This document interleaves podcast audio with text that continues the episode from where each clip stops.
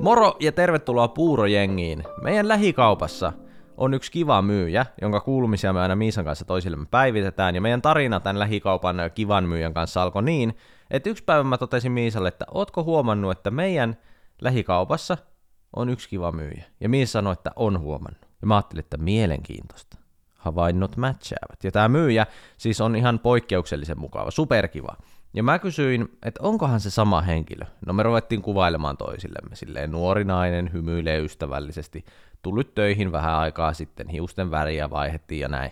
Ja todettiin, että kyllä, sama henkilö. Molemmat on erikseen kiinnittänyt huomiota, että yksi kaupan myyjistä on se kaupan kiva myyjä. Ja siitä myös tietää, että henkilö on ihan ylipäätään kiva, että se on meille molemmille ollut kiva useamman kerran, niin että se on ihan jäänyt molemmille mieleen. Ja tämän kaltaiset kivat asiakaspalvelijat, niin nehän on maailman parhaita ihmisiä. Ne kohtaa varmaan enemmän nihkeitä asioita kuin kukaan muu, ja ne taistelee silti ollakseen joidenkin ihmisten iloarkeen. Kiitos teille, arjen ilahduttajille, jotka jaksatte hymyillä ja palvella iloisesti, teidät on huomattu. Mitä tämä meidän kyseinen lähikaupan myyjä ei tiedä, on se, että meidän taloudessa hän on ihan tällainen hahmo, jonka viimeisimmät juonenkäänteet käydään läpi. Yksi päivä esimerkiksi mä kävin kaupassa ja mä tajusin, että kaupan kiva myyjä on kassalla pitkästä aikaa. Mä menin kotiin ja totesin, että hei, kaupan kiva myyjä oli pitkästä aikaa kassalla ja se näytti jotenkin poikkeuksellisen freshiltä. Mä veikkasin äh, Miisalle, että olisiko hän käynyt ulkomailla ja ruskettunut, koska sen verran oli sellainen elinvoimaisen näköinen. Tähän Miisa totesi, että hän veikkaa sen sijaan, että kaupan kiva myyjä oli ottanut huulitäytettä. Ja tästä seuraavasti tietää, että me ollaan liian investoituneita täysin tuntemattoman ihmisen elämän käänteisiin, kun mä totesin, että eikä oo, ei se vaikuta yhtään ihmiseltä, joka ottaisi huulitäytettä. Ihan kun mä tietäisin kaupan kivan myyjän asenteista tai periaatteista tällaisiin asioihin yhtään mitään. Toisaalta mullahan oli oma lehmä ojassa, koska tulisi hieman jännä fiilis siitä, että mä sanon, että joku näytti elinvoimaiselta ja poikkeuksellisen freshiltä ja se kyse siihen muutokseen tai se syypää siihen muutokseen olisikin huulitäyte. No, ei mulla siis mitään huulitäyttä vastaan tai mitään, mutta tuntuisi kyllä kauhean pinnalliselta ja pitäisi varmaan ruveta lukemaan kirjoja, että kuinka olla vähemmän perseestä, jos näin olisi. No, tähän piti selvittää juurta jaksain tietenkin. Me lähdettiin kauppaan iskuryhmänä, ihan kuin joku karhuryhmä silleen selät vastakkain, katsottiin seutu, tarkistettiin selustamme ja oltiin silleen, että voi edetä. Meillä kävi hyvä tuuri, me mentiin sinne kauppaan ja siellä oli kiva myyjä työvuorossa. Mä veikkaan, että häntä ei ahdistanut yhtään, kun Grekovit saapuu kassalle ja tuijottaa vaan huulia analysoiden silleen, hmm, hyvä, ettei sanottu sille, voitko vähän kääntää vielä sille sivuprofiilin ja No me kävellään sitten ulos kaupasta tämän tarkistuksen jälkeen ja mä aloitan ja toteen, ei millään ollut huulitäytettä ja oli ruskettunut. Ja Miisa joutui myöntymään ja teki tiukan analyysin. Kyseessä itse asiassa ollut huulitäytteet, vaan Invisalign hammassuoristuslätkät, jotka muutti suun asentoa ja mä olin valmis hyväksymään tämän väitteen. Ja tämä ei missään nimessä ole ainutkertaista, nimittäin tämän lisäksi meidän taloudessa on muun muassa spekuloitu seuraavan kaltaisia asioita. On todettu, että kaupan kiva myyjä näytti tänään apeelta, onkohan sillä stressiä? Tai toinen hyvä on myös klassikkolaini, onkohan kaupan kiva myyjä kaikille muillekin yhtä kiva? Pettymykseksemme me olemme saaneet huomata, että kyllä on kaikille yhtä kiva, ja kyllä siitä vähän tuli sellainen fiilis, että aame ei ollutkaan enää niin erityisiä, että ajattelin ensin, että mussa on jotain sellaista hyvän ihmisen energiaa, että tämä kassaneiti halusi olla vaan mulle kiva, mutta jos lähikaupan mukava myyjä kuuntelet puurojengia tällä hetkellä ja nyt ahdistaa tämä kaikki, niin kiitos ja anteeksi. Tervetuloa Puurojengin. Tämän podcastin jaksot tulee tosiaan maanantaisin ja torstaisin, eli kaksi kertaa viikossa. Palautetta ja ajatuksia tähän podcastiin liittyen te saatte parhaiten laitettua mulle Instagramissa at Thomas Grekov. Siinä ehkä kaikki oleellisimmat, tällaiset informatiiviset pläjäykset. Tänään mä haluan puhua tässä podcastissa mun International Lifeista.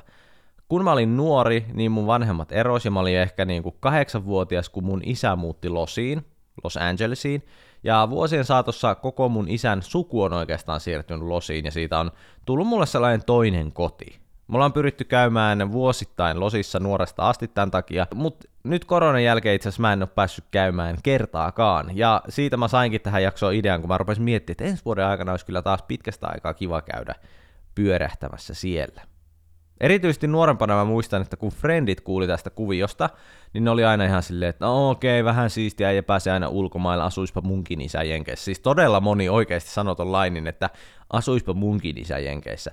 Ja mä muistan aina ajatelleeni, että no just joo, jengi ei vaan tajua, että kuka tahansa ottaisi mieluummin eheän perheen, jossa kaikki on läsnä, kuin sen, että pääsee kerran vuodessa jenkkeihin. Mutta ei mennä tässä jaksossa sen diivimmälle tähän nimenomaan se asia, vaan keskitytään enemmän niihin highlightteihin, koska onhan tästä myös seurannut se, että mä oon päässyt näkemään sitä puolta maailmasta ja päässyt tutustumaan eri kulttuurien toimintaan, joten haluan kertoa siitä elämästä siellä Losissa tällä kertaa. Mä muistan, kun kahdeksanvuotiaana mä olin silloin menossa ensimmäistä kertaa Jenkkeihin, että isä oli just muuttanut sinne, ja me päästiin ekaa kertaa vierailemaan, ja eihän sitä oikeastaan edes tajunnut, että minne oli lähössä.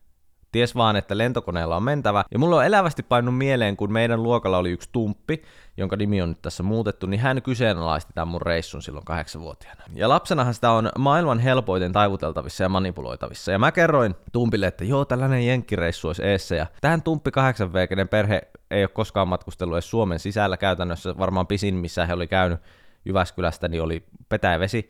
Niin hän kertoi mulle huolestuneena matkustelun vaaroista. Ja aloitti lauseella, okei, no mutta onko sä ihan miettinyt kyllä tämän nyt ihan varmasti, että kannattaako? Mä sanoin, että ai miten niin? No sehän saattaa se kone tippua. Ja jonkun takia tämä tumppi 8V puu samalla kuin kettumassa enemmän. Mutta mä muistan, että se oli pysäyttävä ajatus. Tumppi toi pöytään ajatuksen, jota kukaan aikuisista ei ollut tätä reissua suunnitellessa mun näkemyksen mukaan huomioinut oli tapahtunut 9-11 ja muuten ne oli tuoreessa muistissa tähän aikaan, ja mulle tuli sen koulupäivän aikana sellainen pienen miehen ahdistus. Eli tällainen, kun lapsena joku syöttää sulle ajatuksen, joka sitten stressaa niin pitkään, kunnes sä saat purettua sen jollekin luotettavalle aikuiselle, joka sitten pääsee vuorostaan kertomaan, että minkä takia sillä ei ole mitään väliä, sitä ei tarvitse stressata, niin niin pitkään piti siinä sitten ahdistua. No mä istuin elämäni stressaavimman matikan tunnin siinä ja mietin vaan, että tumpin sanat kaiku mun päässä silleen, no sehän saattaa se kone tippua, tippua, tippua, tippua. Sellainen takaraivossa vaan kaiku. Ja oli ehkä toinen luokka, lasketaan siinä pluslaskuja ja miinuslaskuja sekaisin, niin keskityppä siinä. Sai just tietää, että isä ja äiti on puukannut matkalipu helvettiin. Mutta miten ne ei ollut huomioinut tätä, että lentokoneethan totta tosiaan tippuu myös taivaalta. Mun mielikuvissa Tumpin ansiosta lentokoneeseen astuminen oli nyt sellainen kolikon heitto, että kruuna niin pääst perille ja klaava niin kone tippuu ja kuolet, että silleen 50-50 chanssit. Ja tästä valosta tarkasteltuna, kun on elänyt vasta kahdeksan vuotta siinä vaiheessa, niin ei ehkä ole ihan vörtti diili. No, kotiin päästyäni mä juoksen äidin luo ja on silleen, äiti, no, ollaanko me mitenkään otettu huomioon, että se lentokone, sehän saattaa tippua tai terroristi voi ampua se alas, kun me ollaan lähdössä sinne Amerikkaan. No mistä sinä olet sellaista kuullut? No Tumppi kertoi, että se on hengenvaarallista matkustaa lentokoneelta. Sitten mä kuulin äidiltä suorat sanat Tumpista. Se on kuule sillä lailla, että se on se reppapöksy Tumppi, niin ei se ole koskaan minnekään matkustanut, niin se on tainnut keksiä ihan päästään ton riski. Ei se lentokone mihinkään tipu. Aa, okei. Okay. No okei, okay. ehkä äiti ei ihan ollut noin brutaali, tuskin se sitä reppapöksyksi sanoi tai näin, mutta hän sanoi, että Tumpin perhe ei hirveästi ole matkustellut, että Tumppi on saattanut vähän liioitella mielessään näitä asioita. Ja näin. Mun isän suku on siis Los Angelesissa käytännössä kokonaan tällä hetkellä. Siellä on joku 30 sukulaista meillä. Ja bulgarialaisen suvun elämä, kun ne kohtaa jenkit, niin se niinku kombona, se on menoa. Siellä on menoa ja meininkiä ja vilskettä. Ja tässä tulee heti alkuun yksi sairaimpia storeja, mitä te tuutte koskaan kuulemaan. Ja tämä sijoittuu aikaan, kun minä olin yläasteikäinen. Ja tämä vaatii hieman pohjustusta. Losissahan ei lähtökohtaisesti hanasta vettä juoda. Yleensä nykyään ihmiset ostaa hanoihin sellaisen filterin kyllä, joka puhdistaa sitä vettä ja sitten sä voit juoda sitä vettä siellä hanastakin. Hei, tosi kiinnostavaa kuulla Yhdysvaltain vesijohtojärjestelmästä ja veden juomakelpoisuudesta. Että todella kiva opiskella. Mutta niin, tämä oli kuitenkin about 15 vuotta sitten. Ja mä olin isän veljellä yötä, jossa hanavettä siis ei voinut juua. Siellä oli kyllä vesipulloissa Amerikan tyyliin vettä, mutta sen lisäksi oli Coca-Colaa, Fantaa ja Dr. Pepperia lähes loputtomiin tarjoilla. Nimittäin eh, Losissakin on sellainen iso kauppa nimeltä Kostko. Ja periaatteessa kyseessä on tukkumyymälä, ja sinne pitää hommata tavallaan jäsenyys, sä saat sellaisen jäsenkortin, mutta kuka tahansa tavis voi sen hommata, mutta sillä kortilla sä voit sitten sieltä ostaa. Ja tämä on oleellista, koska tämä on sellainen kauppa, missä myydään kaikkia ihan naurettavan isoissa pakkauskoissa ja halvalla. Et esimerkiksi kun meet sinne kauppaan, niin se on sellainen iso halli vaan. Siellä ei ole mitään sellaista hienoa brändijuttua, vaan siellä on vaan niinku hyllytolkulla kamaa kattoon asti. Ja hinnat on siis superhalpoja. Et esimerkiksi tällä hetkellä mä menin katsoa netistä, niin 35 tölkkiä, kokis Zero 12 dollaria. Ja se on varmaan 15 vuotta sitten oikeasti tarkoittanut, että se on joku 8 dollaria. Eli ihan ilmasta. No näitä 35 tölkin settejä, niin niitä oli ostettuna valmiiksi sinne mun isän veljelle. Kokista joku kolme settiä, eli sellainen sata limukkaa, Fantaa pari settiä, Dr. Pepperia pari settiä. Eli oikeasti tuntui silleen nuoren silmin, kun katsoi sitä, niin että tämä on niin kuin loputon varanto. No mulle isän veli sanoi silloin, että joo, help yourself vaan, että ottakaa mitä haluatte jääkaapista ja näin edespäin, ei tarvitse kysellä lupia, näin. Olkaa kuin kotona. Ja me oltiin yleensä mestoilla aina sellainen neljä viikkoa kerrallaan. Ja taisi olla reissun kolmas viikko käynnissä, kun mä ihan yhtäkkiä korkatessani siinä taas kokista tajusin, että ei saakeli, mä en ole tähän mennessä koko reissulla juonut kertaakaan vettä. Kolmas viikko käynnissä, let this. Olet reissun päällä kolmatta viikkoa ja olet juonut ainoastaan Coca-Colaa tässä vaiheessa muistaakseni mä olin ihan silleen, että ihan vaan, että mä muistaisin, miltä vesi maistuu. Niin minäpä korkkaan yhden veden. Ja se oli ihan hyvä, mutta ei se ollut kokista. Ja mullahan on ihan pienestä asti ollut tällainen erityinen suhde kokikseen. Mä olen huhujen mukaan juonut ensimmäisen kerran kokista joskus kolmevuotiaana ja tykännyt siitä heti. Ja sen jälkeen en ole juuri vettä juonutkaan. Ei vaan oon, nykyään juon vettä paljon, älkää huoliko, mutta tuolla reissulla en paljon juonut vettä. Toinen tällainen, tätäkö tarkoittaa olla amerikkalainen moment, tuli mulle, kun me oltiin Miisan kanssa nelisen vuotta sitten Jenkeissä, ja mun isä asuu tähän aikaan Glendaleissa, Los Angelesissa, ja siinä on todella messevät shoppailumahdollisuudet suoraan vieressä siinä, missä mun isä asuu. Oli sellainen valtavan iso ostoskeskus nimeltä Glendale Galleria, jonka vieressä on ostoskeskittymä nimeltä Americana ad Brand – ja tämä on sellainen kortteli, että niitä ei oikein suomalaisittain osaa edes kuvailla. Americana on sellainen ympyrän muotoon rakennettu kortteli, jossa on ympärillä vaan kauppoja, suihkulähde, ravintoloita, pieni ratikka, joka vetää ympyrää siinä korttelissa ja leffateatteri. Joulua ennen suihkulähteen yläpuolelle tasatunneen sataa feikkilunta, ja soi Frank Sinatran laulamana joululauluja, jonka tahtiin tämä suihkulähde on asennettu suihkuamaan. Eli se on sellainen niin kuin hardcore only in America kokemus. Tämä konsepti on ihan sellainen ääriamerikkalainen ja täysin sellaisen kulutusjuhlan ympärille rakennettua. Ja kaikessa tässä överiydessään onhan se vähän kamalaakin, kun sitä rupeaa miettimään, mutta silti jotenkin sillä taustalla, että kun on Hollywood-leffoissa nähnyt sellaista Amerikan joulumeininkiä ja tällaista, niin kyllä se aiheuttaa lämpöisiäkin tunteita. Ja sitten varsinkin kun mun isäkin asuu siinä lähettyville ja mäkin on siellä useita useita kertoja käynyt, niin kyllä siitä tulee jotain sellaista nostalgiaa myös. Siellä on ihan mahtavaa kävellä ja mennä, siellä on sellainen kirjakauppa, jonka kolmannessa kerroksessa on Starbucks, niin siellä on sellainen parveke kolmannessa kerroksessa, missä sä voit silleen kattella alaspäin, kun ne muurahaiset siellä kävelee ja tekee jouluostoksiaan. Ja siinä tunnelmassa on jotakin sellaista hyvin just elokuvamaista. Kaikki on vähän niin kuin liian täydellistä. Ja täältä Americanasta löytyy mun ja Miisan yhden reissun suosikkiravintolaketju, nimittäin Cheesecake Factory. Ja tämä on monesta TV-sarjasta tuttu ravintolaketju, että tämä ei ole missään nimessä mikään hienostomesta, mikään sellainen, että tietäjät tietää, vain paikalliset käy täältä, vaan tämä on oikeasti legit vähän niin kuin menisi Suomessa Rossoon, että perhe viedään tänne syömään, koska se on käytännöllistä ja listalla on kaikille jotain. Ja siellä on ehkä maailman lain lista. Sä voit tilata mitä vaan, ja jälkkäri vaihtoehdot on rajattomia. Ja ruuat on siis oikeasti myös ihan hyviä, että siinä ei ole mitään kritisoitavaa, mutta varmasti joku paikallinen aattelisi, jos sä kuuntelisi tätä podcastia, että siis aivan järkyttävän kringeä fiilistellä jotain noin arkista ja tylsää. Just sellainen ihminen, jonka mielestä ainut oikea tapa kokea kaupunki on mennä johonkin salakapakkaan, joka on rakennettu viemäriputken yhteyteen Hollywoodin sivukujille – Ovella pitää sanoa salasana, piirakka on hyvää, jonka jälkeen sut ohjataan pöytään paikalle istuessa. Sulle ei anneta menuuta, vaan syöt silmät sidottuna, mitä eteen tuodaan. Tommosiakin paikkoja varmasti on, mutta me nyt mentiin tällaisella klassisella perheraflalla näin alkuun. Koska mun isä asui siinä huudeilla muutama vuosi sitten, niin mehän mentiin silloin Miisan kanssa, kun oltiin siellä vierailemassa, niin tonne mestoille pyörimään ihan niin kuin useamman kerran viikkoon. Ja käytiin varmaan oikeasti useamman kerran viikossa tuolla Cheesecake Factoryllakin, ihan vaan koska voi. Niin siihen aikaan me ei ymmärrettykään, että miten mässyä on loppujen lopuksi syödä alkupalaksi mozzarella-tikut, pizza ja salaatti ja jälkiruuaksi juustokakkuslaissi. Sen kun kävi tekemässä muutaman kertaan reissuun, niin rupesi tuntemaan sen luissa ja ytimissä, että se jälkiruoka on itse asiassa maailman fyysisin juttu. Ja ottakahan mä kaivan täältä tarkat tiedot teille siitä, että mitä me tilattiin, koska meillä oli klassikkotilaus jo. Mun tilaus oli tällainen kuin White Chocolate Raspberry Truffle juustokakku, ja siinä on valkosuklaata ja vadelmaa juustokakussa, ja vastas energiatasoltaan sitä, että vetäisi noin neljä kinuskisandeita mäkkäristä yköisellä huiviin. Ja tämä ei ole liiottelua, vaan tämä on ihan matematiikkaa. Mutta ei tässä vielä mitään. Miisan klassikkotilaus oli Oreo Dream Extreme Cheesecake. Kermaista juustokakkua kerrostettuna Oreo-kekseillä, päällä Oreo-keksimousse ja suklaakuorrutetta, bangeri. Ja energiatasoltaan tämä kyseinen kakkupala vastaa Suomen verrokkina esimerkiksi samaa kuin vetäisi kolme ja puoli kokonaista kinuskidonitsia kremellä. Miettikää Arnoldsista siis. Missä tilanteessa ikinä sä menisit Arnoldsiin ja sanoisit, joo, kolme ja puoli kinuskidonitsia kremellä. Okei, tuleeko tässä vai mukaan? No joo, kyllä mä voisin itse asiassa tässä niin ihan vaan vetästä tästä suoriltaan. Jälkianalyysinä mä voin sanoa, että kyllähän se hyvää oli ja molempia tilauksia voidaan kyllä suositella maun puolesta, ei siinä mitään.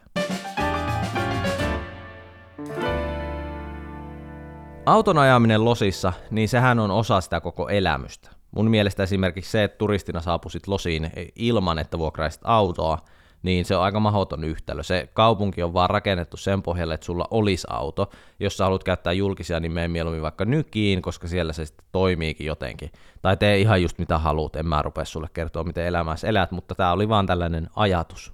Ajatus, minkä voit hyödyntää tai jättää käyttämättä.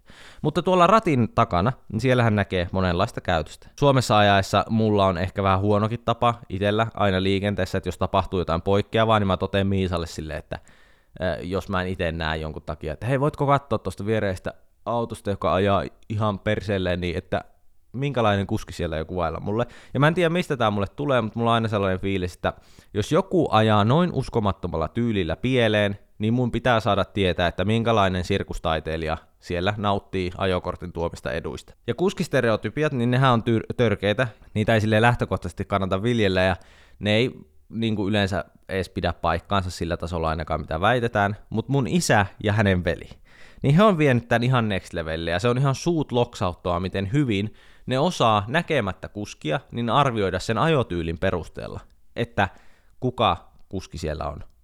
Ja nämä tarinat on tosia.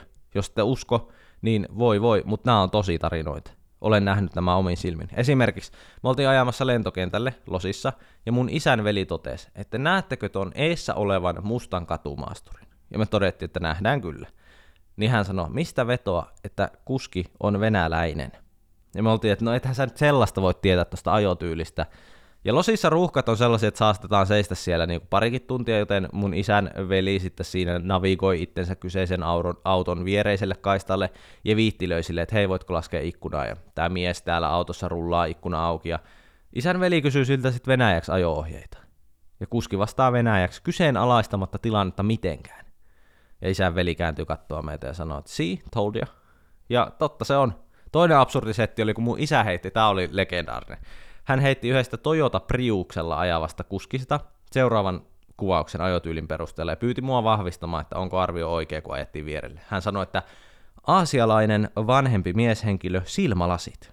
Me ajetaan vierelle ja kuskina on aasialainen vanhempi mieshenkilö, jolla silmälasit. Tämä on siis taiteen laji käytännössä. Miten sä voit ennustaa, että jollakin on ajotyylin perusteella silmälasit? Mistä sä sen tiedät? Mikä siinä nyt viittasi silmälasien käyttöön? Mä huomaan itse, että mulla on sellainen sisäinen suomalainen ja bulgaarialainen puoli, jotka taistelee keskenään, kun mä ajan autoa. Eli mä oon siis puoliksi suomalainen, puoliksi bulgaarialainen.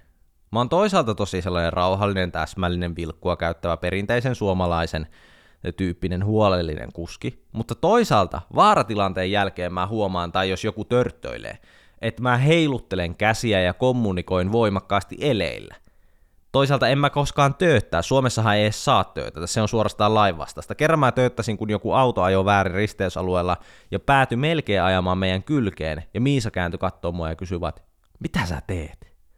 Ja sitten mä sanoin, että kun mä vaan huolehdin tässä, että tuo auto huomaa meitä eikä tuu kylkeen, johon Miisa sanoi, että ei Suomessa töötetä tollasen takia.